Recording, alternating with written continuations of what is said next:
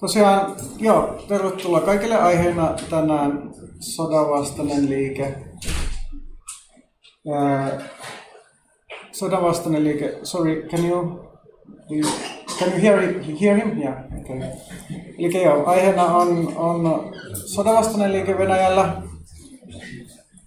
Ja tosiaan tämä on vähän päivitetty versio sellaisesta luennosta, mitä mä pidin kesällä. Mutta ensiksi vähän niin kuin Venäjän oppositiosta ylipäätänsä, koska niin Suomen näkökulmasta voi olla joskus hankalaa havaita, tai ymmärtää, että Venäjällä on niin oikeastaan kaksi eri asiaa, mikä on oppositio. Eli toisaalta on olemassa niin sanottu järjestelmän sisäinen oppositio, joka sitten osallistuu vaaleihin. Se on ennen kaikkea kommunistipuolue, KPRF, mutta sitten on myös muita tällaisia puolueita, jotka on perustettu ikään kuin sitten, jotka on niin kuin vähän vasemmistolaisempia tai vähän liberaalimpia, oikeistolaisen, oikeudenmukainen Venäjä, uudet ihmiset ja niin poispäin. Mutta sitten näiden lisäksi on olemassa järjestelmän ulkopuolinen oppositio, jota ei päästetä osallistumaan vaaleihin. Niitä esimerkiksi, tai jotka ei edes ole kiinnostunut osallistua vaaleihin nykyisessä tilanteessa. Esimerkiksi on riippumattomia ammattiliittoja, ympäristöaktivisteja, ihmisoikeusjärjestöjä, kaikenlaisia ruohonjuuritason liikkeitä, jotka ei välttämättä edes liity mihinkään järjestöön, ja sitten anarkisteja, vasemmistolaisia ja tällaisia. Mutta sitten ikään kuin näiden välissä on Jabloko-puolue, joka on niin riippumaton, että sitä ei ole päästetty enää 15 vuoteen suunnilleen Venäjän parlamenttiin, mutta sitten se edelleen annetaan osallistua paikallisiin vaaleihin. Ja sitten se on ikään kuin, mutta se ei ole sitten kuitenkaan ehkä yhtä lailla niin kuin kokonaan järjestelmän ulkopuolella kuin monet muut jutut, ja sitten se on vähän niin kuin ikään kuin näiden välimuoto. Mutta sitten myös kommunistipuolueessa on jotain toimijoita, jotka ei ole järjestelmän sisällä.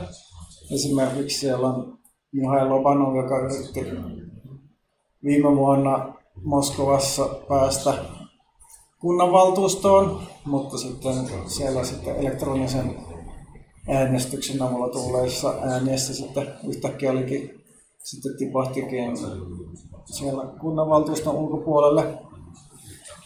Mutta suurin osa kommunistipuolueista on täysin niin kuin järjestelmän sisällä, ja sitten myös esimerkiksi tämä lakiehdotus alun perin, joka vähän niin kuin edelti muutamaa päivää tätä Venäjän hyökkäystä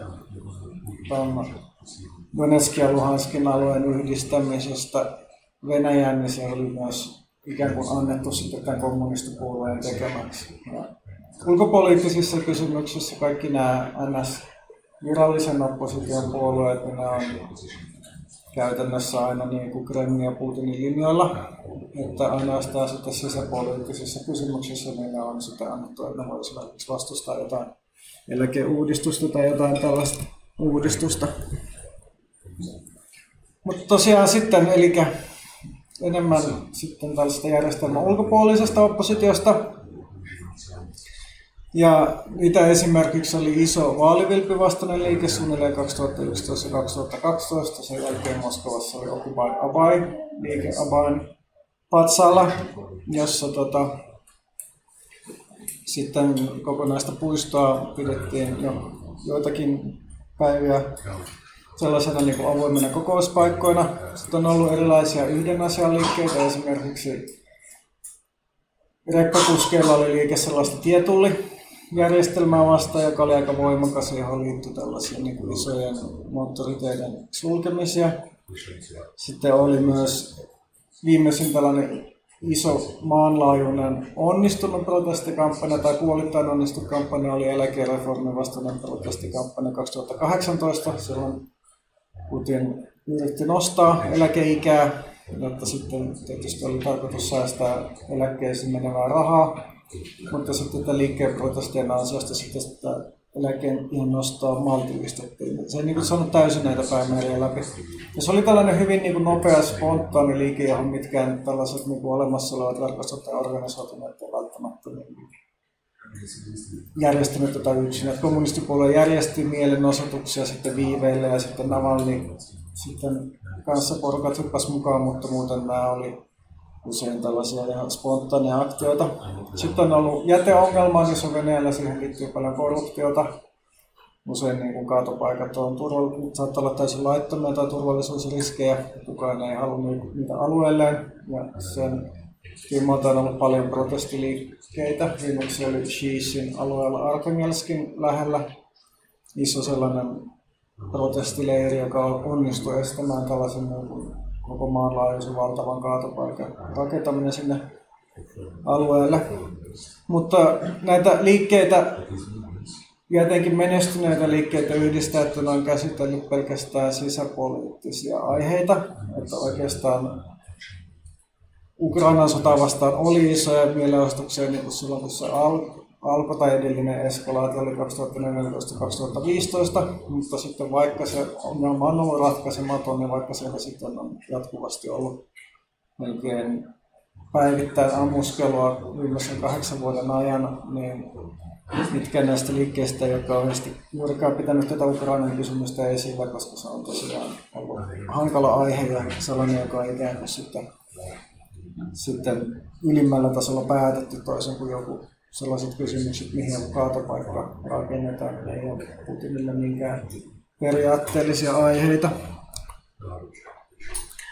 Ja tosiaan viime vuoteen asti oli merkittävin oikeastaan tällainen niin kuin järjestelmän ulkopuolisen oppositioliike oli Navalnyin liike, joka oli tosiaan järjestäytynyt Aleksia Navalnyin ympärille.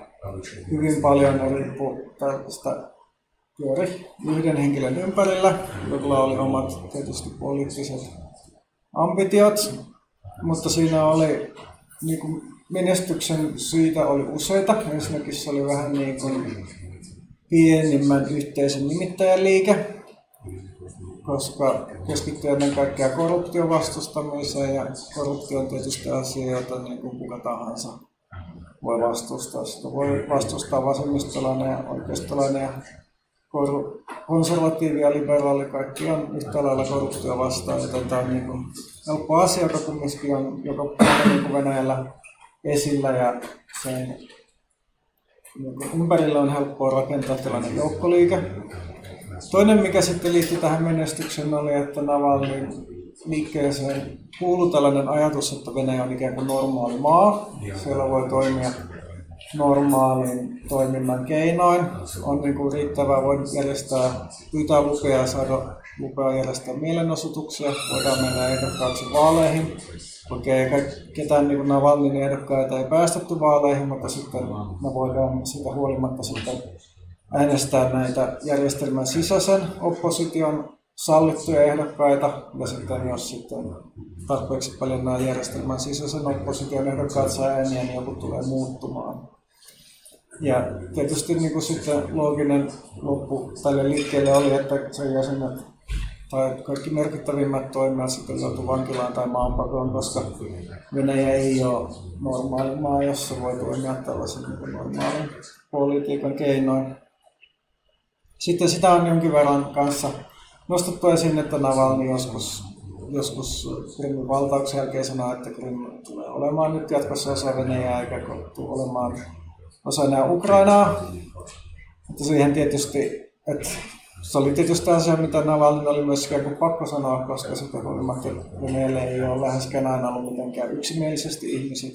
Putinin takana niin on hyvin vahva mielipide siitä, että Krim on enemmän osa Venäjää kuin osa Ukrainaa, koska se on tosiaan selkeä enemmistöväestöstä venäjänkielisiä myös paljon ihmisiä, jonka identiteetti on nimenomaan venäläinen eikä esimerkiksi Ukrainan venäjänkielinen. Et sikäli se niin kuin Navalnyi ei välttämättä myöskään edustanut varsinaista vaihtoehtoa tälle konfliktin kiristymiselle, vaikka tietysti voisi ajatella, että ehkä olisi saattanut, jos Navalnyi jotenkin taikatempulla olisi päässyt valtaan, niin olisi ehkä saattanut olla kiinnostuneempi jonkinlaisesta diplomaattisesta ratkaisusta. Mutta myös siitä huolimatta, että Navalnyin liike oli tällä tavalla aika maltillinen niin sekä päämäärien että keinojen suhteen, niin siihen liittyi tällainen luvattomien mielenosoitusten normalisointi. Yleensähän periaatteessa perustuslain mukaan niin ei tarvitse mitään lupaa mielenosoituksiin, mutta käytäntö on sitten ihan toisenlainen. Että jos poliisi ei ole sulle antanut lupaa osoittaa mieltä, niin sitten joutuu putkaan tai ainakin ne, jotka poliisi saa kiinni. Mutta ja joskus vielä 15 vuotta sitten niin usein pelkästään esimerkiksi anarkistit ja antifasistit sitten periaatteessa niin halusi osoittaa luvatta mieltä, mutta sitten Navalnyin aikana sitten yhtäkkiä onkin niin yli 10 000 hengen kokoisia laittomia mielenosoituksia, että se on niin uusi nuorempi sukupolvi, jolle ei ole välttämättä niin kauhean tällaista ajatusta vallankumouksesta tai jostain radikaalista toiminnasta, mutta joka on sitten huomattavasti vähemmän pelännyt poliisia kuin sitten aikaisempi oppositio.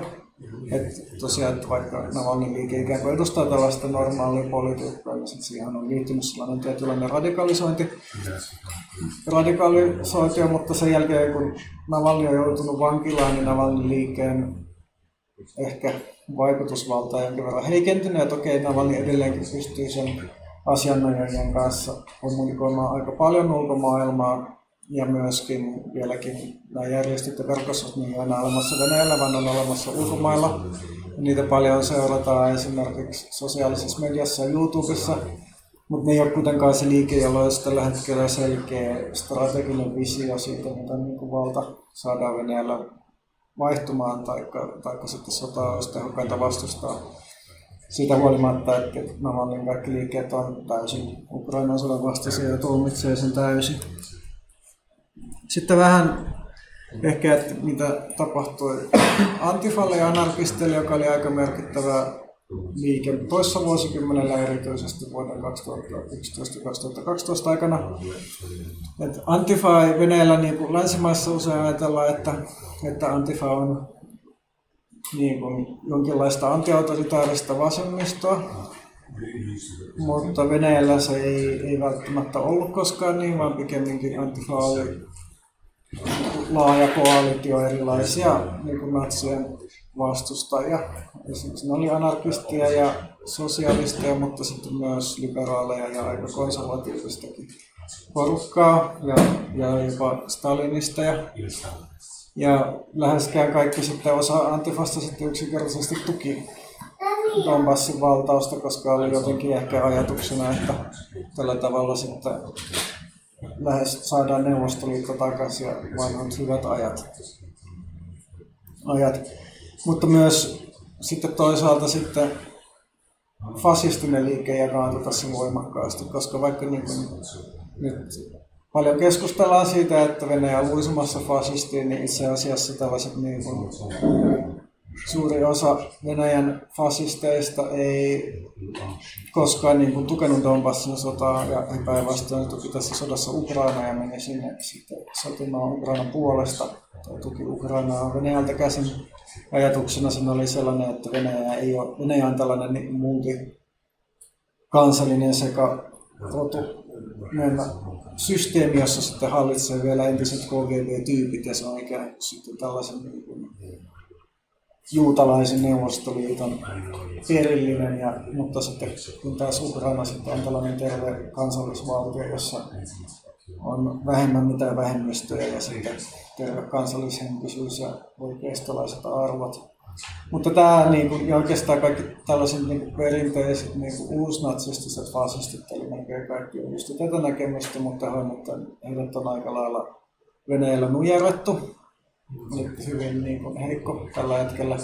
Et jäljellä on oikeastaan ainoastaan tällaiset niin fasistit, jotka on lojaaleja Putinin hallinnolle ja sitten toivoa, että Putin jotenkin saa sitten tällaisen venäläisen suurin valtioimperiumin jotenkin palautettua.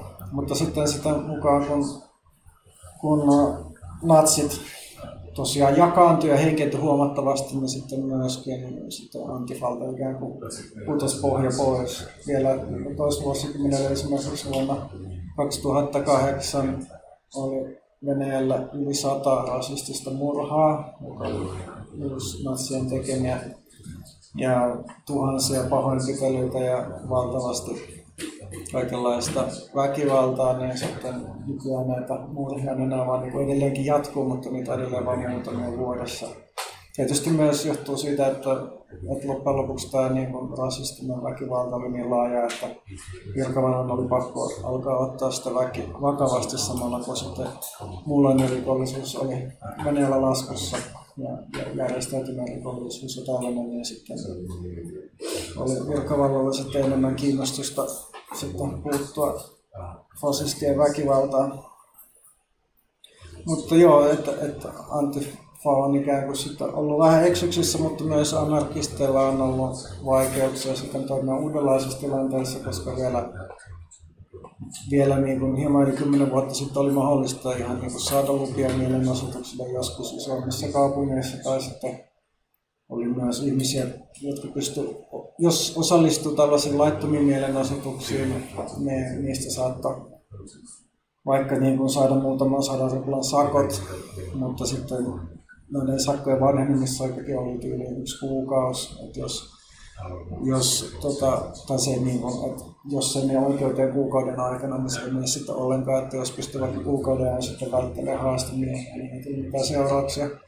Mutta nykyään jos 3 kertaa rikkoo mielenosoituksista annettuja määräyksiä, niin sen on sitten heti vakava rikostuomio ja voi joutua 3 vuodeksi vankilaan. Ja silloin sitten tällaisten luvattomien mielenosoitusten järjestäminen niin ei välttämättä enää ole yksinkertaisesti riskin arvosta.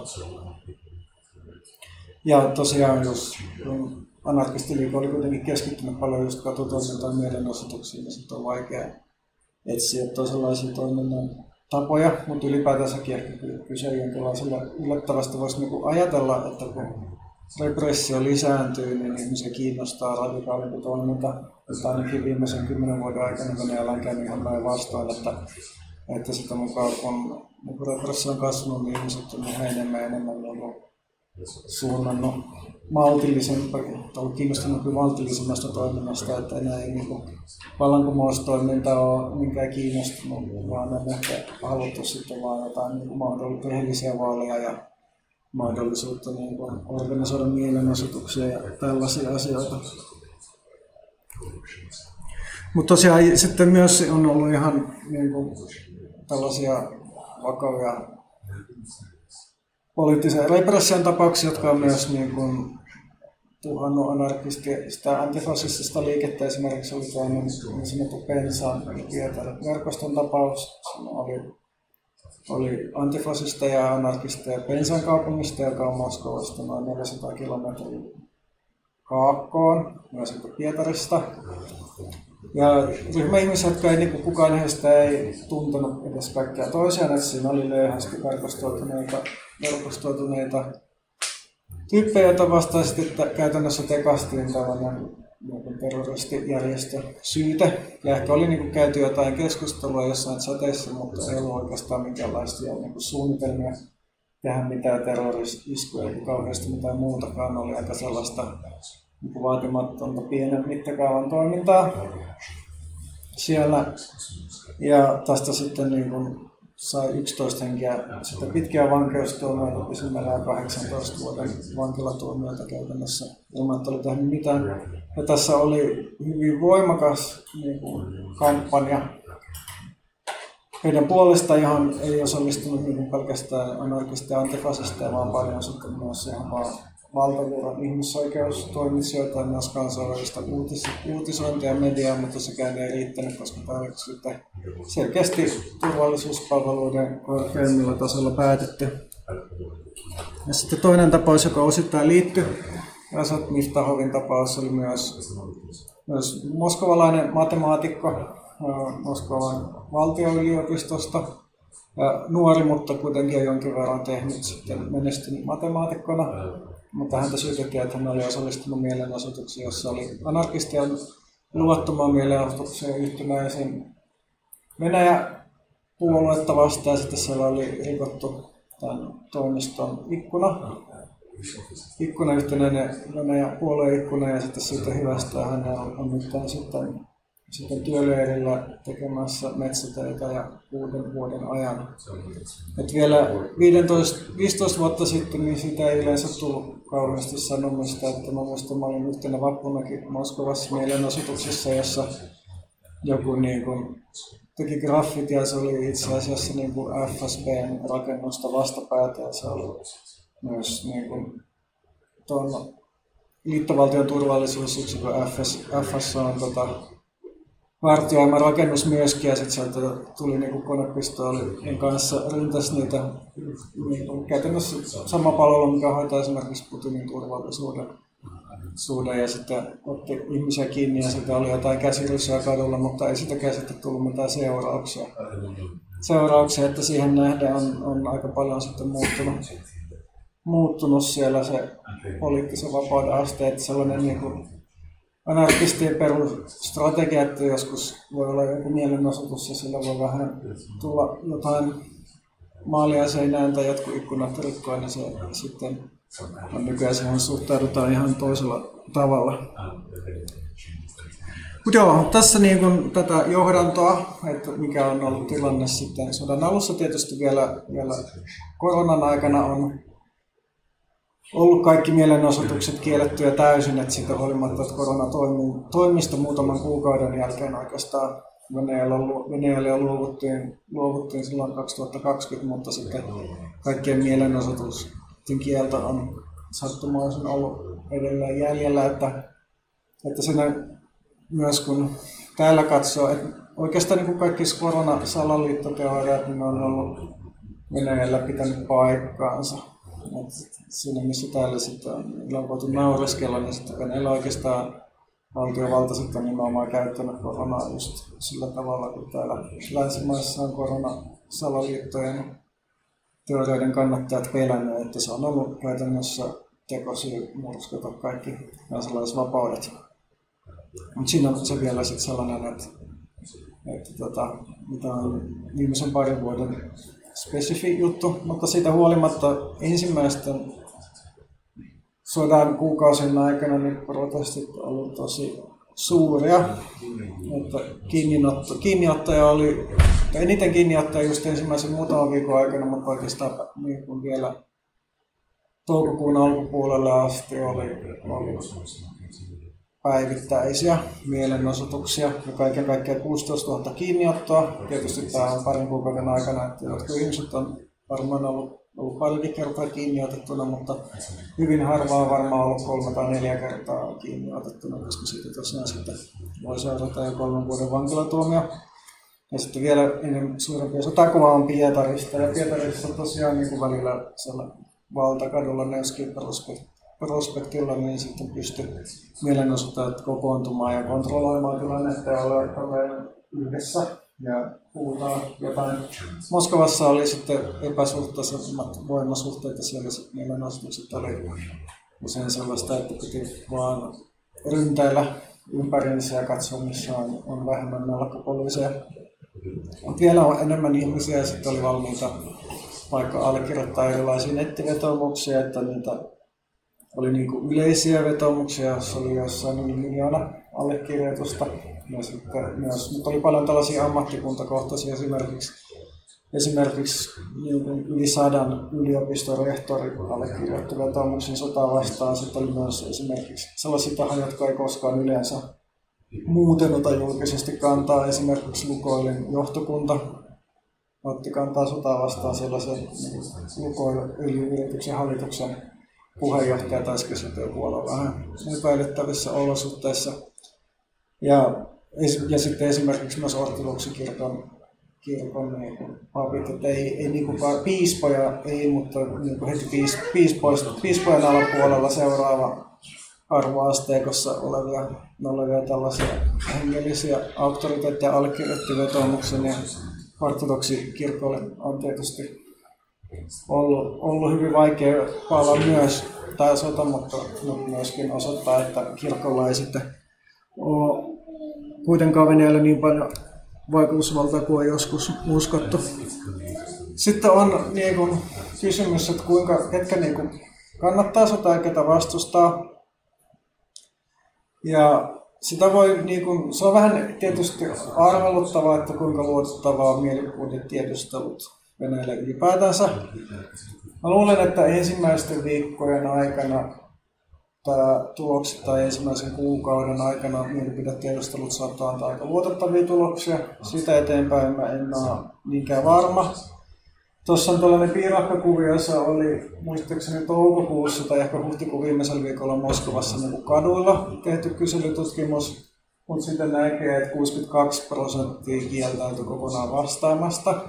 Et siinä vaiheessa, kun koko niin kuin sodasta puhuminenkin on periaatteessa laitonta ja sitä voi saada sakot, koska virallisesti mitään sotaa ei ole, on vain erityisoperaatio. Niin siksi jos niin reilusti yli puolet ei vastaa kyselyyn ollenkaan, niin sitten voi miettiä, että kuinka luotettavaa tällaiset kyselytutkimukset on ylipäätänsä. Mutta sitten toisaalta on riippumaton sosiologinen tällainen tutkimuskeskus Levada-keskus, joka mielestä puhelinkyselytutkimukset on edelleen niin kuin riittävän luotettavia, koska niiden niin kuin ei ole heidän mukaansa merkittävästi noussut se määrä ihmisiä, joka kieltäytyy vastaamasta. Myös tulokset on osittain samansuuntaisia kuin 2014 vuodesta eteenpäin, jolloin oikeastaan jatkuvasti niin Putinin tuki ja Putinin ulkopolitiikan tuki on ollut aika korkea. Joka tapauksessa jo näissä niin valtiolliset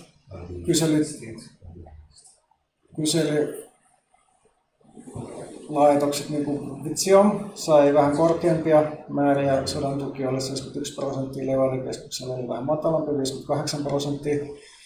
Oli yksi tutkimus, joka oli Navalnyin järjestön tekemä, jossa päinvastoin niin sotaan suhtautui kriittisesti enemmistö. Se oli pelkästään Moskovan alueella ja se on ehkä niin ristiriidassa näiden muiden tulosten kanssa, koska muutenkin se niin riippuu hyvin paljon asuinpaikasta ja yleistä ja iästä, että mikä on suhtautuminen sotaan. Esimerkiksi alle 30-vuotiaat, jotka ei katso televisiota, niin niiden parissa koko Venäjän laajuisesti 80% vastustaa sotaa. Kun sitten taas ihmiset, jotka katsovat televisiota tai sitten vanhemmat, niin sitä on vastaavasti ylivoimainen enemmistö tukea sotaa. Myös sitten Levada-keskus oli ihan liikekannalle panon jälkeenkin tehnyt vielä tutkimuksen, jonka mukaan 72% tukisi liikekannalle panoa. Ja se voi tietysti olla myös psykologinen reaktio, että jos niin vaikuttaa siltä, että koko järjestelmä ja yhteiskunta on niin eri mieltä kuin sinä, niin ihmiset sitten saattaa alkaa myös, kun edes uskalla ajatella eri tavalla. Mut itse asiassa on mun mielestä syytä suhtautua skeptisesti näihin kyselytutkimuksiin, eikä niin tämä argumentointi, että niihin voi luottaa, ei mun mielestä ole täysin vakuuttava, mutta se on joka tapauksessa selvää, että sellainen ainakin passiivinen tuki sodalle on aika merkittävää meidän yhteiskunnassa, vaikka sitten niitä ihmisiä, jotka sitten vapaaehtoisesti on valmiita vaikka lähtemään sotaan, niin niitä ei ole kovinkaan paljon. Sitten vähän sodan vastaisia aloitteita ja sellaisia, mitkä nyt on niin kuin tällä hetkellä merkittäviä ryhmiä liikkeitä tilanteessa, jossa tosiaan Navalnyin verkostot on vähän siirtynyt taka-alalle tai ei ainakaan ehkä ole niin mielenosoitusten järjestämisessä niin merkittäviä kuin aikaisemmin. Et yksi merkittävimpiä on feministinen sodanvastainen vastarinta. Se edustaa tällaisia uusia feministisiä aktivisteja, jotka on tullut esiin viimeisen 10 vuoden aikana. Meillä on aika iso Telegram-kanava, siellä on 42,000 tilaajaa. Ja he sitten toukokuusta eteenpäin on sitten miettinyt uudenlaisia protestin tapoja, koska katumielenosoitukset alkoi pienenemään. Nyt on esimerkiksi järjestänyt toimintapäivä, jolla on erilaisia tällaisia desentralisoituja protesteja. Esimerkiksi, jossa pyydettiin ihmisiä vaikka tekemään pihalle tai puistoihin jonkinlaisia tällaisia sodanvastaisia vaikka installaatioita tai julisteita. Et esimerkiksi tässä on tällainen, mikä oli joskus justiin toukokuussa varmaan tehty tällainen johonkin puistoon, siinä on kyltti, jossa lukee, että kun samaan aikaan kun luette tätä Ukrainassa, lapset kuolevat, Siihen mennessä oli 240 lasta kuollut Ukrainassa sodan alusta asti. Ja sitten tosiaan sillä puistossa joku voi kulkea ja huomata tämän. Ja tietysti sitten valokuva leviää sosiaalista mediaa pitkin. Ja tässä on tuollaisessa aktiossa sitten jonkin verran pienemmät riskit kuin sitten kadulla mielenosoittamisessa. Mutta näkään ei ole täysin, vaikka tämä on niinku desentralisoitu. Verkostona on kymmenissä kaupungeissa aktivisteja. Yksi näistä aloitteen tekijöistä on pari vuotta Pietarissa toiminut 8. päivän aloite, joka tulee tosiaan siitä, että naisten päivä on 8. maaliskuuta. Se on ollut meneillä niin historiallisesti merkittävä päivä, koska siihen liittyy helmikuun vallankumous, mutta sitten myös tämä yleinen juhlapäivä. Mutta heidän aktiiviilta vastaan tekastiin tällainen syytä, että he olisivat olleet pommiuhkauksia erilaisiin virastoihin ja sitten osa on joutunut pakenemaan maasta tai sitten muuten tutkinnan kohteena. Sitten toinen ryhmä, joka on itse asiassa saattaa olla jopa vähän niin kuin laajempi. Nyt kun feministinen sodanvastainen verkosto on toinen Vesna, demokraattinen nuorisoliike. Tämä oli alun perin niin kuin melko pieni uusi nuorten perustama ihmisoikeusjärjestö Pietarissa, mutta sitten myös ollaan laajentunut koko Venäjän laajuiseksi. Ja tämä oli tosiaan ehkä niin kuin justiin Vesnan kutsut osallistua protesteihin viime viikolla. Niin kuin torstaina ja lauantaina oli sitten levis kaikista laimille. Niillä on 111 000 tilaajaa Telegramissa. Ja sitten he ylläpitää tällaista protestikarttaa, josta voi sitten seurata, että missä päivänä ei ollut protesteja. Mutta heilläkin on sitten näistä Pietarissa on 6 aktiivia ja sitten rikossyytteistä ja heitä uhkaa vankila sitten erilaisesta näiden toiminnan järjestämisestä. Sitten on sellainen pienempi tendenssi, joka kuitenkin jonkin verran näkyy esimerkiksi feministien verkostojen kautta on antikolonialistit, jotka on tällaisia vähemmistökansojen järjestöjen verkostoja. On esimerkiksi Nogai-aktivisteja, on yksi noista eteläisen Venäjän vähemmistökansoista, Vapaa Burjatia säätiö, sitten on Venäjän aasialaiset, jotka sitten yksi syy, minkä takia tämä on tässä tullut sodanmuotoisena on ihan muutamia syitä. Ensinnäkin sitten tuli esiin aika aikaisessa vaiheessa, että vähemmistökansat on yliedustettuna kaatuneissa, mikä seurausta siitä, että monet näistä vähemmistöjen asuttamistalueista on Venäjän köyhimpiä alueita ja sitten siellä ei välttämättä ole mitään muuta mahdollisuuksia tienata paljon rahaa kuin sitten värväytyä armeijaan. Mutta myös koko tämä sota on, koska sen sodan perusteluihin liittyy tällainen venäläinen äärinationalismi ja sovinismi ja venäläisen tällaisen fanaattisen kansallisen rakentaminen, niin se tietysti on suoraan ristiriidassa sen kanssa, että Venäjä on monikansallinen valtio, jossa on niin paljon vähemmistökansoja ja tietysti sitten ne, jotka ei ole siellä venäläisiä, voi alkaa miettimään, mikä sitä juttu nyt sitä on, että miksi. Mikä on meidän tavallaan tehtävä tässä, jos koko homman tarkoitus on tehdä venäläisistä suuri kansa. Mutta tosiaan vielä ei tule mitään niin havaittavissa sitä, että Venäjä olisi jotenkin sitten hajoamassa esimerkiksi. Mutta just etenkin viime viikon protestialossa oli jonkin verran kyllä villimpiä nämä protestit esimerkiksi Perhassa, Sahan tasavallassa ja Dagestanissa. Siellä poliisi pystyi vähemmän kontrolloimaan tapahtumia. No, sitten on yksi toiminnan suuntaus on tuki työläisille. On tällainen Anti-job. Se on vanha anarkistien perustama projekti, joka on ollut yli 20 vuotta olemassa. Alun perin konsepti oli, että se on työnantajan musta lista, koska Venäjällä on aika heikko riippumaton ammattiyhdistysliike, niin sitten oli ikään kuin vähän niin kuin sen samanlaisella konseptilla toimi tällainen verkossa liike, jossa sitten kuka tahansa pystyy kirjoittamaan omasta työnantajasta, jos ei jotain huonoja kokemuksia ja jättää siihen raportin. Ja tämä on hyvin suosittu sivustus, eli käy 100 000 ihmisiä kuukausittain, jos nykyään hakukoneessa on hyvin, että helposti jos vaikka vaan googlaa mahdollisen tulevan työnantajan, niin sitten siellä voi tulla jotain kiinnostavaa informaatiota, minkälaista siellä on tehdä töitä. Mutta sitten tämän sodan myötä sitten erityisesti julkisella sektorilla on usein ollut ongelmana opettajilla ja jopa lastentarhaopettajilla, että siellä niin pakotetaan aivopesemään oppilaita ja sitten monet opettajat ja sitten päiväkotien työntekijät on tästä kieltäytynyt ja sitten joutunut siitä vaikeuksiin. Niin sitten tulikin sitten tällä tavalla tällaiset julkisen sektorin jutut enemmän mukaan tähän toimintaan ja sitten myös sitten feministisen sodanvastaisen vastarinnan kanssa perustettiin tällainen Antifa rahasto, josta sitten ne, jotka joutuu työpaikallaan vaikeuksiin, niin sitten voi saada oikeudellista tukea. Sitten toinen aloite oli tämä niin sodanvastainen sairausloma, joka sitten tuli, että sitten sota voi tehdä yleislakoon sillä tavalla, että kaikki vaan ilmaantuu sairaaksi. Niillä on tällainen logo, jossa on tosiaan tällainen kuumemittari.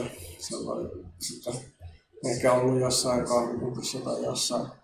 Sitä on vaikea sitten sanoa, että kuinka laajaksi tällainen niin kuin yksilöllinen kotona tehtävä protesti on levinnyt, mutta ainakin se on hauska idea, en tiedä kuinka hyvin on toiminut käytännössä.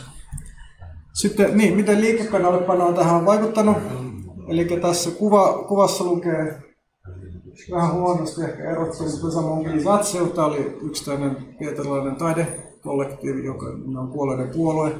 Niillä on oma ideologiakin, oma tällainen ikään kuin teoriakin siitä, että minkä takia sitten Venäjällä tällä hetkellä vallassa ei ole elävät, vaan kuolleet. Se on korkealentoinen juttu, menen ehkä myös siihen yksityiskohtiin, mutta tämä mobilisaatio-termi, niin se levisi paljon sitä laajemmin kuin tämä pelkästään niin taideprojektin kontekstissa, koska se on niin kuin sama sana kuin liikekannallepano on mobilisaatio on sitten hautaan meno. Siinä on idea, että sitten nyt mennään kaikki sitten hautaan. Mikä sitten voi tietysti olla niin kuin tässä liikekannallepanossa tulee käytännössä tapahtumaan, koska siellä tietysti jos täysin ilman mitään niin kunnollista koulutusta ja varusteita joutuu sadat tuhannet ihmiset pystymetsästä rintamalla, niin siellä sitten varmastikin tappiot tulee olla suuria. Ja tosiaan viime viikolla oli protestiaktioita ja itse asiassa toissa viikolla koko ajan menee viikot vähän sekaisin. Kaiken kaikkiaan 2400 kiinniottoa,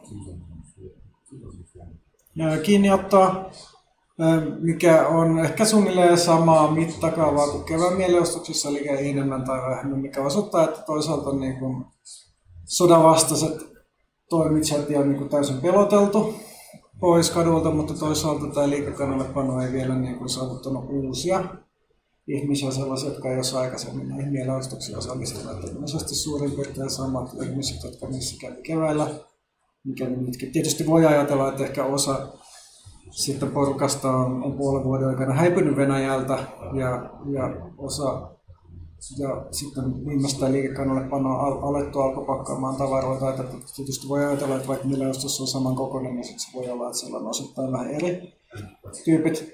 Poliisin reaktio musta oli vähän niin kuin apaattisempi, ainakin Moskovassa mä huomasin, että siellä ei ehkä poliisi ollut niin aggressiivinen näissä mielenosoituksissa kuin aikaisemmin. Se voi johtua monenlaisista asioista, voi johtua siitä, että myös niin poliiseja, vaikka poliiseja on paljon lähetetty rintamalle ja voi olla, että niitä on vähemmän, mutta voi tietysti johtua jostain muustakin. Mutta osittain kyllä virkavallan otteet on muuttunut paljon brutaalimmaksi. Esimerkiksi siellä oli viime viikon lauantaina, aina kuukauden viimeisenä lauantaina on Moskovassa Majakovskin-patsilla tällainen runolausuntotapahtuma ja siellä sitten sellaista runoilijaa, joka oli niin lausunut siellä sodanvastaisen runon, niin sen sitten kotiin rynnäköitiin ja sitä sitten kidutettiin siellä ja kidutusta otettiin videolla ja näytettiin sen tyttöystävälle. Ja tällaista niin kuin aika niin kuin äärimmäistä reaktiota aikaista, tällaisia aika niin symbolisiin juttuihin, mikä voi olla sitten kuvata sitä, että mihin suuntaan Venäjä on yleensäkin menemässä. Ja aika monien sitten sodanvastustajien niin fokus on sitten ollut Venäjältä pakenemisessa myös. Ja sitten toisaalta sitten muut aloitteet, vaikkapa just Vesna feministinen sodanvastainen vastarinta, mikä on joutunut panostamaan paljon sitten aseista kieltäytymiseen ja aseista kieltäytymisen tukemiseen, koska edelleenkin, että vaikka tietysti niin laillinen kehys aseista kieltäytyminen on muuttunut, niin siltikin edelleenkin esimerkiksi se, että sä välttelet kutsuntaa, niin siitä voi saada pelkästään sakkorangaistuksen. Ja tosiaan jo keväällä Venäjän aseista kieltäytyjäliike aktivoitu todella paljon. Ja on tosiaan tällaista omatunnon syystä tapahtuvaa aseista kieltäytyjien järjestäytymistä, mutta sitten myös nämä sotilaiden äitien järjestöt, jotka oli tunnettuja 90-luvulla, jotka sitten tarjoaa sitten armeijaan joutuneille tai armeijaan joutumista vältteleville oikeudellista konsultaatiota. Ja sitten oli myös opiskelijat sotaa vastaan ryhmä, koska tosiaan opiskelijaoikeuksiin läheisesti liittyy armeijakysymykset Venäjällä asevelvollisuuden yläikärajaan 27 vuotta, tai siis asepalveluksen tietysti sitten reservissä ollaan sen jälkeen vielä monta kymmentä vuotta. Mutta jos esimerkiksi reputat sun yliopistossa ja sitten et läpäise sillä tenttejä ja joudut erotetuksi, niin sitten voi joutua armeijaan. Sen takia armeija on sellainen merkittävästi niin opiskelijoita koskeva juttu. Ja Tsetsenian sodan aikana esimerkiksi meidän yliopistosta sitten haettiin suoraan luennolta jotain tenteissä raputtautuneita armeijaan, mikä oli tosin silloinkin täysin laitonta, mutta sitä kyllä tapahtui. Ja sitten tällaisesta on nyt kuvaita tällaisia tapauksia. Tässä on tämmöinen kaavio, joka ei ole ehkä enää ajankohtainen, että miten niin pystyy erilaisissa olosuhteissa tällaisessa byrokraattisessa viidekossa välttelemään armeijaan joutumisen. Mutta tämä oli tosiaan ennen liikekannallepanoa. Ensiksi pitää jättää siviilipalvelushakemus ja sitten niin, kun kutsutaan armeijaan, niin sitten pitää tehdä haaste oikeuteen. Periaatteessa aseista kieltäytymisoikeus on edelleenkin Venäjällä voimassa, mutta sitten käytännössä. Ja sitten tällä tavalla sitten voittaa aikaa askel askeleelta, kunnes loppujen lopuksi virkamiehet kyllästyy suhun tai sitten 127 vuotta, etkä enää joudu vankilaan. Mutta joo, sitä, että miten se toimii käytännössä nyt asioista kieltäytymisoikeus, niin sitä on vaikea sanoa. Mutta sitten on tosiaan myös radikaalimpaa toimintaa. Tässä on kartta, täällä on mediasanasivusto, se on sellainen uusirajat. Sen aikanaan perustama uutissivusto on perustanut, tässä on. Se oli 27.9. mennessä, oli ollut yhteensä 52 000 polttoa ja muuta suoraan toiminnan iskua kutsuntoimistoja vastaan. Tuossa kartalla on 34 nämä siniset pisteet, niin mitä on ollut aikaisemmin iskuja, ja sitten tässä oli 5 päivän aikana sitten iskut, mitä oltiin tehty liikekannallepanon jälkeen. Ja tosiaan tämä niin kartan laajuus mun mielestä osoittaa, että mitenkään ei ole suurin osa tai ehkä lainkaan esimerkiksi Ukrainan salaisten palvelujen organisoimia, että selkeästi tässä on sitten kyse venäläisten mielipiteistä. Ja sitten monet, osa niistä näiden iskujen tekijöistä on sitten myös jo jäänyt kiinni. Ja selkeästikin on, iskut ei ollut kauhean hyvin suunniteltuja tai ammattimaisesti tehtyjä. Mutta myös oli mielenkiintoinen juttu, koska sitten monet jo niin keväällä oli keskustelua siitä, että ne iskut on täysin symbolisia, koska tietystikin kaikki nämä niin tiedot näistä asevelvollisuuksista ja ajat sitten ollut tietokoneella ja pilvipalveluissa. Mutta viime viikolla oli Moskovassa joku kaupungin työntekijä vuotanut feministiselle sodanvastaiselle vastarinnalle tiedon, että oli tullut määräys, että kaikkien kutsuntatoimintoja pitää nopeasti siirtää pilvipalveluihin niiden tiedot. Että vieläkään niin vuonna 2022 kaikki kutsuntatoimistot, niin osa niistä pyörii pelkästään paperilla, mikä sitten tarkoittaa sitä, että kun tämän kutsuntatoimiston polttaa, niin se voi olla, että sun paperit katoaa sieltä ikuisiksi ajoiksi eikä armeija enää koskaan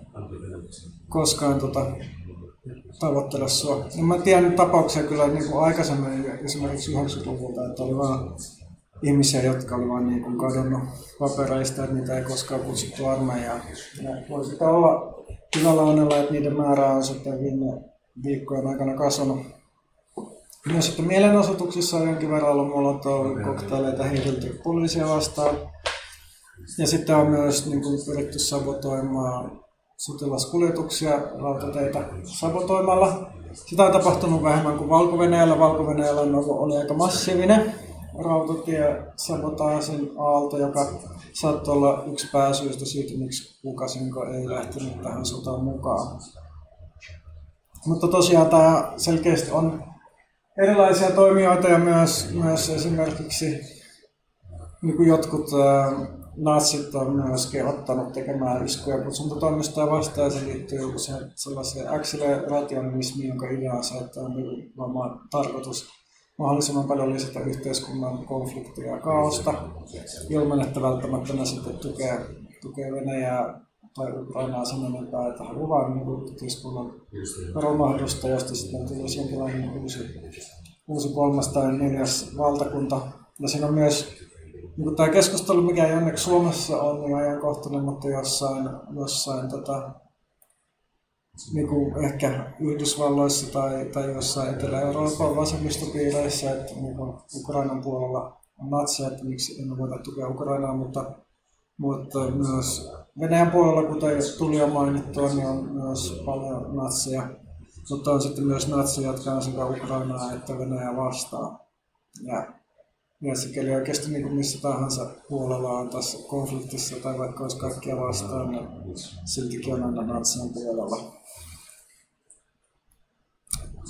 No tässä on vähän kuvia. Tässä oli toi oli Komsomolsta Amurista, oli olisiko kansalliskaartin. Sivi kohtaa on polttopulloisku. Sitten tuossa oli jostain niin kuin Moskovan alueelta, Moskovan läänistä ja kaupunkia muistaminen, mikä tekijät ei ole jäänyt kiinni. Tuosta on jäänyt kiinni tekijää, joka on nyt tukikampanja. Tässä oli mielenosoituksessa, tämä on Ploshchad Revolutsiolta ihan Moskovan keskustasta.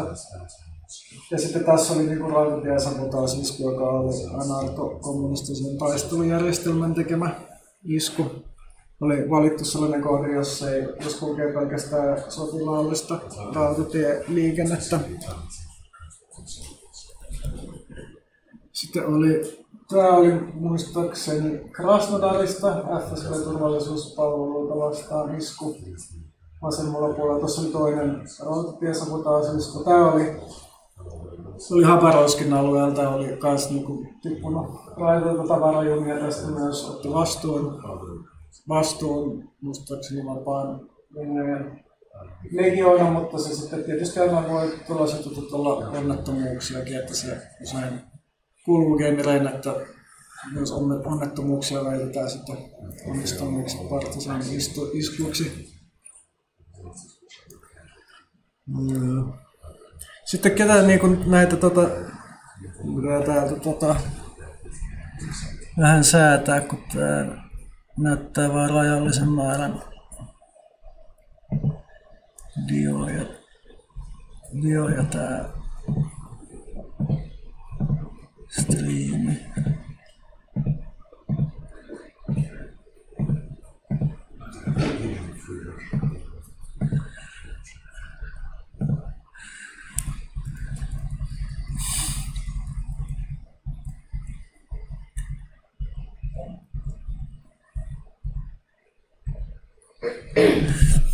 Elikkä on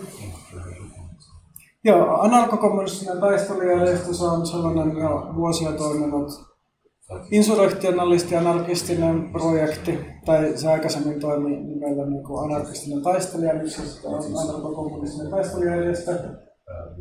Ne on tosiaan ottanut vastuun niin kuin muutamista rautatiesabotaisia iskuista esimerkiksi, sitten myös ainakin muutamasta tuhopoltosta. Sitten on ehkä isompi toimija on Vapaa-Venäjän legiona, joka toimii. Se on pääosin Ukrainassa toimija. Ukraina on joskus aikaisemmin paineita venäläisiä tai sitten muutama Ukrainassa asuvia venäläisiä, jotka on päättänyt taistella Venäjä vastaan.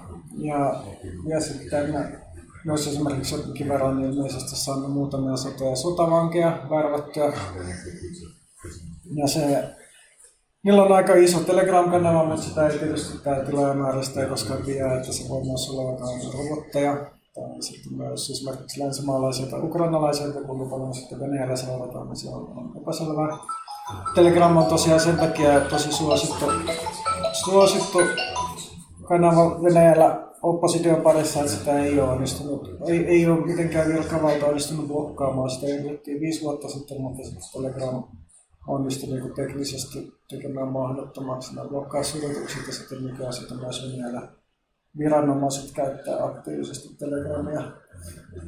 Telegramia ja yrittää sitä kautta kaikkia niin huhuja ja disinformaatiota, mitä ei telkkariviitti laittaa.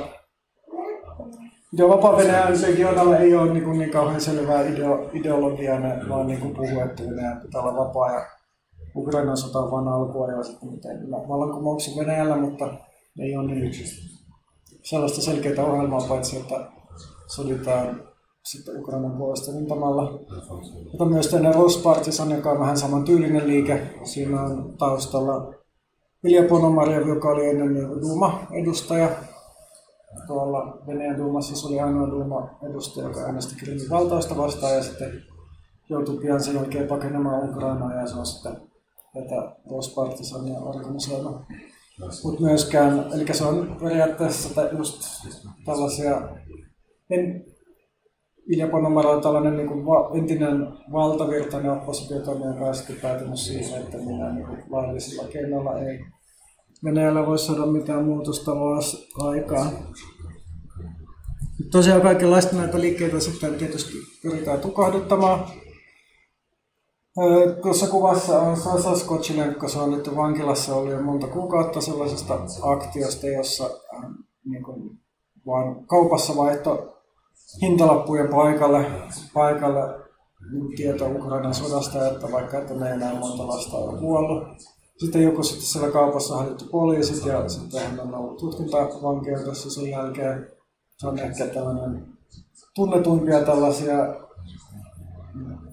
niin maltillisista aktioista vankilaan joutuneita sodanvastaisia aktivisteja, mutta kaiken kaikkiaan sitten on vankilassa yli 30 henkeä, että osilla on hyvin vakavia tällaisia terrorismisyytteitä, joissa minimituomiokin on 10 vuotta vankilaa ja sitten monet on joutunut vain just esimerkiksi graffinin tekemisestä tai tällaisesta vankilaa.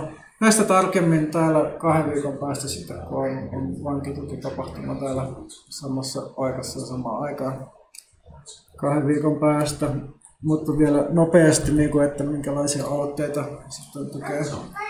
Näitä vankeja on esimerkiksi Moskova-anarkia, sitten Mustaristi, se on pieni ryhmä, joka on ollut olemassa melkein 20 vuotta keskittynyt aikaisemmin tukemaan anarkistia ja antiautoritaaria, mutta nyt päättänyt myös tukea laajasti kaikkia antimilitaristeja, sodan vastustajia, lukuunottamatta natsia, mutta kaikkia muita, jotka on vankilassa Venäjällä Ukrainan sodan vastustamisesta. Sillä voi lahjoittaa sitten PayPalin kautta tai kryptovaluuttaa ja sitten sivustosta löytyy Autonom-sivuston alta ja sitten, joka on myös toinen mediaprojekti Autonomian toiminta, oli aikaisemmin libertaarikommunistinen konfederaatio, mutta koska sitten tällainen avoin toiminta on muuttunut hyvin haasteelliseksi ja erityisesti just katutoiminta Venäjällä, niin sitten sitä on käytännössä tullut mediaprojekti, eikä ole välttämättä ihan lähitulevaisuudessa perustamassa uudestaan varsinaisesti järjestönä, ehkä joskus tulevaisuudessa. Mutta joka tapauksessa toimijat, jotka tätä mediaprojektia tekee, niin sitten pyrkii pysymään Venäjällä, koska on hyvin vaikeaa ulkomaalta käsin niin havainnoida, että mikä se on kansan mieliala, että minkälaiset asiat on mahdollisia.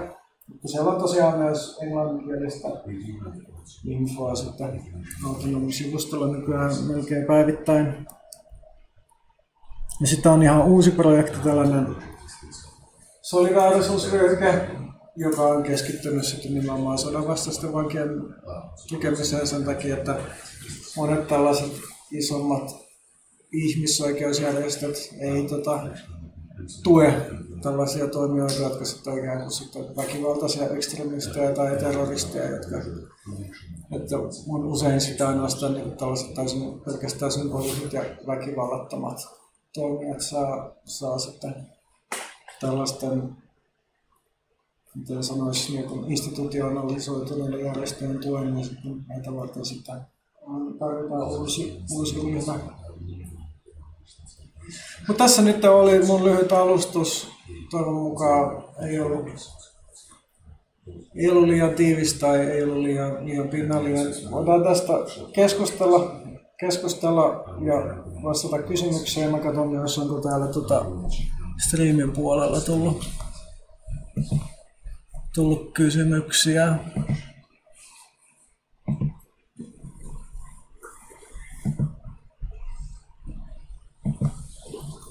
Mutta voi tosiaan kommentoida, mä kysyn täältä.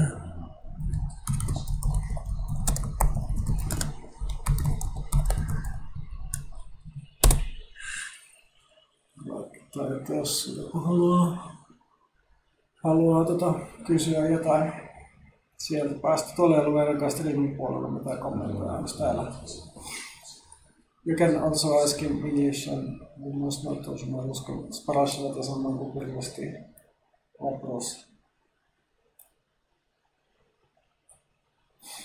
Minua kiinnostaa, mitä just nämä perinteiset ihmisoikeusjärjestöt sit on tarkoittanut sitä Amnestyn kanssa välissä toimivaa, mitä kaikkea? No joo, siis kyllä niin Amnesty ja tällaiset seuraamattovinäällä on paljon omiakin järjestöjä. Esimerkiksi Memorial on osa niin Memorial-järjestöistä kiellettyjä, mutta Memorialia on paljon ja niitä ei ole kaikkea kiellettyä. Esimerkiksi Memorialilla on oma niin kuin Memorial Politseki, poliittiset vangit-projekti, joka sitten toimii myös. Mitäköhän niitä olisi muuta? Memorial on ehkä merkittävin, mutta mä oon vähän kans välillä pudonnut kärryltä, että mitä on niinku kielletty ja lopettanut toimintaansa, mitä on kielletty yrittää jatkaa toimintaansa silleen. Ja sitten on tosiaan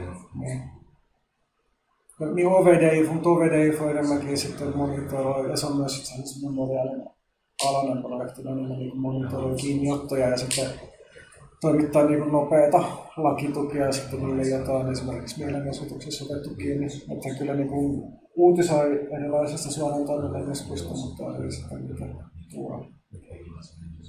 Sitä en itse asiassa tiedä, että Amnestyllä ei kyllä välttämättä varsinaisesti niin Venäjällä ole omaa toimistoa, mutta kyllä niin Venäjän asioita tekee näin yleisesti. Niin Agora on sitten vielä merkittävä ihmisoikeus ja järjestö, joka kuitenkin keskittyy sitten pelkästään väkivallattomuuteen. Me voidaan ainakin kyllä niiden listalla on terrorismista syytettyjä niin sillä perusteella, että meillä on oikeudenkäynti epäoikeudenmukainen, mutta sitten ennen kuin tavallaan oikeudenkäynti käyty, niin siinä vaiheessa ei vielä tällaisista keisseistä kiinnostunut. Ja sitten myös huomioon, että kysymykset tulee kaikki striimillä ja videolla, että sitten mutta mä voin tietysti jossain vaiheessa laittaa striimiä nauhoituksen pois päältä ja keskittyä. Sitten voi, jos joku haluaa kysyä off-teillä, kun sitten sinne. Miksi siellä on? Joo, tässä nyt on kuitenkin mennyt yli puoli vuotta. Onko tässä jotain trendejä näkyvissä, että niin jonkunnäköiset toimintatavat on muuttuneet enemmän tai vähemmän suosituissa, koska luetaan innovaatioita tai muuta tässä toiminnassa? No siis siinä oli, että ehkä tämä on se niin kuin olennaisin trendi, että niin kuin näitä suoran toiminnan iskuja oli 5 päivän aikana yhtä niin kuin puolet siitä määrästä, mitä oli ollut sitä aikaisemmin puolen vuoden aikana. Se nyt on niin selkeästi se trendi. Ja sitten iso trendi on tietysti maasta lähteminen, mutta sitä mä en nostanut tässä. Siinä on olemassa niin omat järjestöt, jotka auttaa esimerkiksi, jotka auttaa taistelijoita, siis taiteilijoita, kulttuurityöntekijöitä lähtemään, jotka auttaa kaikkia lähtemään.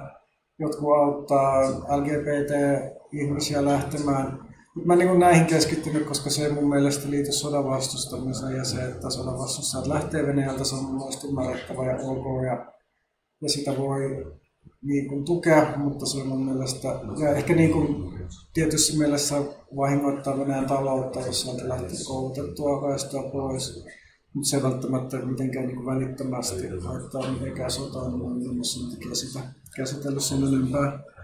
Ja sitten myös, niin, mutta ehkä mä sanoisin, että minä on sellainen tietynlainen radikalisointunut ja ehkä osittain niin epätoivoisuus on tullut esiin, mutta kyllä niin kaikkien noiden yhteisöjen tilaajamäärät ja sivusto- ja lukijakunta niin huomattavasti kasvanut jatkuvasti. Nyt se on vielä niin katuprotesteihin heijastunut ja mä luulen, että nyt ei myöskään ennen kuin tulee jotain niin merkittäviä, jos ei jotain niin merkittävää uutta käynnistä tapahdu, niin välttämättä niin tuo omaa isoja katuprotesteja. Että sitten se voi olla seuraavaksi, että tulee vaikkapa joku lakkoliike tai sellainen, jos sosioekonominen tilanne alkaa huonontua tai sellaista. Katuprotestit on nähdäkseni on nyt sellaisessa negatiivisessa kierteessä, että koska ne ei ole riittävän suuria, niin sitten sinne menevät kohtaan repressiota, johon useimmilla on joku 2 sakkoa ja 3 vietu vankilaan, minkä takia sitten se niin omalla painollaan se joutuu kasvamaan, että se vaatii jotain niin ulkopuolista tekijää. Ja myöskään niin mobilisaation tai liikekannallepano, niin sen hinta ei välttämättä tule eri puolella Venäjä näkyy kovasti niin kuukausien viirellä sitä mukaan, kun nämä liikekannallepano joutuneet sitten joutuu rintamalle. Ja tulee varmasti tulee todennäköisesti vielä toinen liikekannallepano, mikä on se 3. kierros ja niin edespäin, koska ei ole niin mitään nopeata ratkaisua. Näkemässä tähän sotaan ja molemmat puolet varmasti tulevat kasvattamaan niiden panoksia ja resursseja, minkä takia sitten sota tulee koskettamaan Venäjällä ihan useampi ihmisiä ihan suoraan.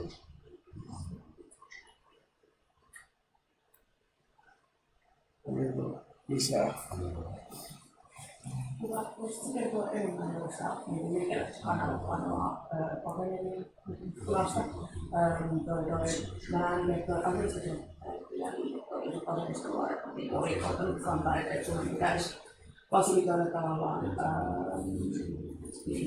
sotaa pahoinelien ilo Suomeen, merkityksen turistikeskuksen ja tämä liike. Musta venäinen laajuisesti.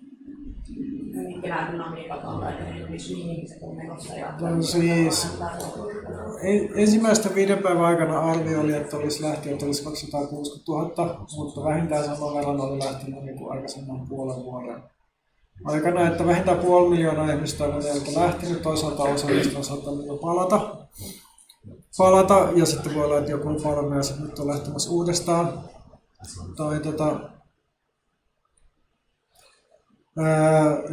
Mutta tosiaan ihmiset lähtee sinne minne pääsee, että Suomihan ei ole niin pari vuoteen antanut venäläisille uusia viisumeita.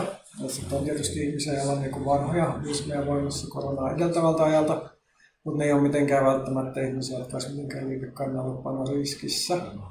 Ja sitten nekin viisumit, että minäkään turistiviisumilla ei pääse Suomeen. Et sen takia ihmiset on tietysti, että viisumia myöntö aloitettiin vasta heinäkuun alussa, mutta silloin Pietarissa oli valtavat ruuhkat. Ja jos joku haluaa niin lähteä Venäjältä varmasti pois, niin Suomen konsulaationa ei ole se paikka, mihin oli järkevää mennä siinä tilanteessa. Ja nyt ihmiset lähtee ensinnäkin niin sinne, minne pääsee ilman viisumia, eli Georgiaan ja sitten ja joihinkin Keski-Aasian maihin pääsee jopa ilman ulkomaan passia pelkästään venäläisen henkilötodistuksilla, joka on niin kaikista helpoin kohde. Mutta kaikissa näissä maissa on ollut valtavat ruuhkat rajalla. Venäjä on alkanut laittamaan sinne kutsuntapisteitä raja-asemille, mikä sitten tekee tietysti mahdotonta lähteä, jos on periaatteessa kutsuntoihin kuulunut. Seuraava vaihe sitten voi olla se, että ihmiset alkaa sitten laittomasti yrittää rajoja, mutta silloin on niin vaikea sitten vahvistaa sun olo. Tietysti Keski-Aasiassakin ja Georgia ei ole kauhean rikas maa. Siellä on 3,5 miljoonaa asukasta ja siellä on nyt Venäjältä yli 100 000 tyyppiä, joka sitten herättää siellä tyytymättömyyttä, koska siellä on vuokrataso. Esimerkiksi Ilisissä suunnilleen kaksinkertaista ymmärsit merkkaa sitä, että paikallisilla ei ole enää ollenkaan varaa asuminen kaupungissa. Että siellä voi myös, että vaikka Venäjä ei, niin myös Venäjä on sitten, niin kuin sitä on jatkuvasti puhuttu, että Venäjä olisi sulkemassa rajat. Mutta se vaan yksinkertaisesti niin ei ole mitään keskitettyä tietokantaa ja koko se, että ketä liikekannalla panna koskee, niin sekin on vähän epäselvää. Koska ei ole mitään, ei ole olemassa niin mitään keskitettyä reserviä tai tietokantaa siitä, että se mitä hommaa on toteutettu on sillä, että jokaisella alueella on annettu määräys, että kusukaan on enää monta tyyppiä, ja ne sitten niin itse jotenkin pyrkii keksimään, että ketkä niin sitten kusutaan ja ketkä ei. Ja monin paikkaan sitten se on ollut täysin niin satunnaista, että vaikka Burjatiassa on ajettu johonkin kylään ja sitten myyty sieltä kaikki miehet, jotka niin menevät johonkin tiettyyn ikähaarukkaan. Että se, että joudutko niin sitten jo osittain sitten niitä on peruttu, että jostain oli muistaakseni jo sahasta, eli joku teosta oli lähetetty lentokoneellinen Habarovskiin.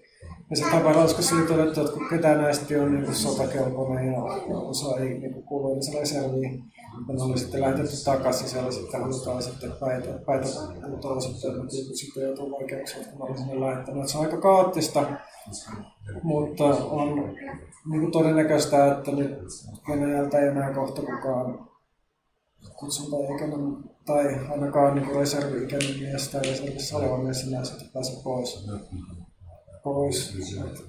Ja sikäli toi mun kannanotot on, sikäli me hänsä, että Suomen osaltahan se ratkeisi jo niin pari viikkoa sitten, kun päätettiin rajoittaa turistiviisujen määrää niin 10% entisestään, mikä tarkoittaa sitä, että ne loput 10% sitten menee jollakin niin mafiayhteyksillä niiden viisumitoimistoon tai ulkoministeriön työntekijöiden kavereille. Tai sitten niin täysin satunnaisesti, mutta periaatteessa se on turistiviisumin avulla pakeneminen, jos sen jälkeen ei olekaan mahdollista. Ja Suomessa tosiaan niin aika yllättävän nopeasti sitten toi tuli ilmeisesti sitten vaan erilaiset oikeistojengi piti niin paljon ääntä, että ei tavallaan sellaiset niin vaihtoehtoiset näkökulmat päässyt ääneen, vaikka vähän niin kiinnostavaa esimerkiksi Hesarin kyllä jatkuvasti sitten suhtautui tosi kriittisesti näiden turistiviisumien rajoittamiseen, mutta jostain syystä sitten politiikassa sitten tämä näkökulma ei päässyt näkemään. Et Suomihan ei ole koskaan myyntänyt kenellekään mitään humanitaarisia viisumeita. Nyt tässä viisumikieloissa on ollut linjanveto, että sitten humanitaariset syyt voi olla peruste, mutta miten se sitten käytännössä onnistuu, että miten niin sä todistat sen niin Suomen suurlähetystä, sitä ei varmaan ole niin ollenkaan mietitty.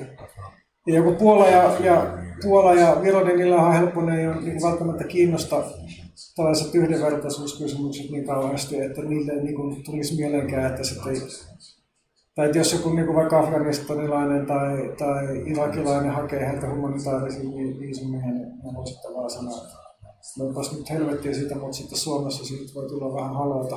Ja sitten tällä ei varmaan niin kuin, no, ainakaan aikaisemmin ollut missään muissa puolueissa, onko ehkä vihreissä ja ehkä RKP:ssä ja ehkä vasemmistoliitossa humanitaariselle viisumille kannatusta. Nyt sitä ikään kuin halutaan sitten valmistella, mutta se on sitten ihan toinen kysymys, että tuleeko niitä koskaan olemaan.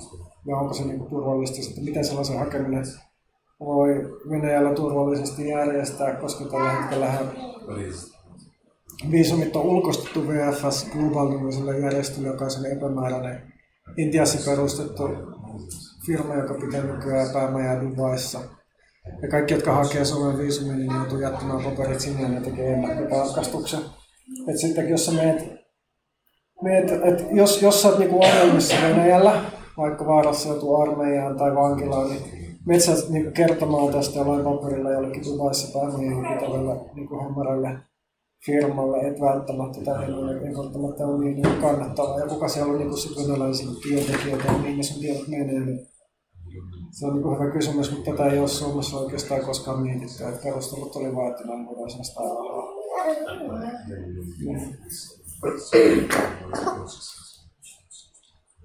Onko muuta siellä? No, siis jos mä nyt ajattelen niin oman elämäni aikana, niin tämä niin Venäjän tai Neuvostoliiton tapa käydä sotaa on sellainen, että se on parikin kertaa tänä aikana johtanut kotirintaman romahdukseen. Ja siinä on ollut tämä äitien, siis Afganistanin sota, ensimmäinen Tsetsenian sota. Ja on ollut tämä niin äitien liike, sotilaiden äitien liike tosi vahva, niin onko sulla mitään käsitystä, mitä se tilanne tällä hetkellä on? No siis mä listasin sen tuossa, se on yksi nämä sotilaiden äidien ryhmät on yksi taho, joka tällä hetkellä myös niin tarjoaa tällaista. Lakitukea ei ole mielenosoituksissa ollut niin kuin näkyviä, mutta tietysti ensimmäisen Tsetsenian sodan aikana oli tietysti ihan toinen niin kansalaisoikeustilanne, että silloin oli paljon helpompi järjestää mielenosoituksia, kun nykyään mielenosoitukset on enemmän sitten nuorten ja hyväkuntoisten ja perheettömiä ihmisten juttu, että niin kuin, tilanteet, jossa ihmiset esimerkiksi on viimeisten muutaman vuoden aikana on tilanteet, että ihmiset on esimerkiksi on otettu niiden lapsien kanssa kiinni, mutta se itse voi tulla massiivisia ongelmia, on heti huoltajuusvaarassa ja niin päin pois. Mutta ehkä niin kuin yliarvoista kansalaismielipideen merkitystä ensimmäisen sodan suhteen. Et sillä oli tietysti sodan epäsuosilla oli merkitystä, mutta pääsy oli kyllä ihan sotilaallinen tappio, minkä siellä kärsittiin. Ja myös Afganistanissa sitten yleinen talous romahdus. Et ihan niin kuin sellaista selkeää, että kansa olisi Venäjällä lopettanut sodan, niin se on viimeksi tapahtunut vuonna 17. Siellä. Mutta, ja silloin tietysti on ollut niin romahduksen määrä ihan toisenlainen. Sitten näkee, että mitä tapahtuu sitten siinä vaiheessa, kun öljysanktiot tulee voimaan. Mutta jos niin kuin, muu maailma, Eurooppa ja Amerikkaa lukuun ottamatta ei näihin sanktioihin halua liittyä, niin välttämättä talous ei tule laskemaan edes niin hienoja, kun se oli 90-luvulla. Mutta sen sijaan sitten varsinainen niin sotilaallinen tappio voi sitten aiheuttaa ikään kuin sitten tällaisen tyytymättömyyden aallon, niin se on ehkä niin kuin se, mikä on ehkä niin kuin keskeisin tekijä, että jos Venäjä ei häviä sotaan, niin Putin tulee varmasti pysymään vallassa.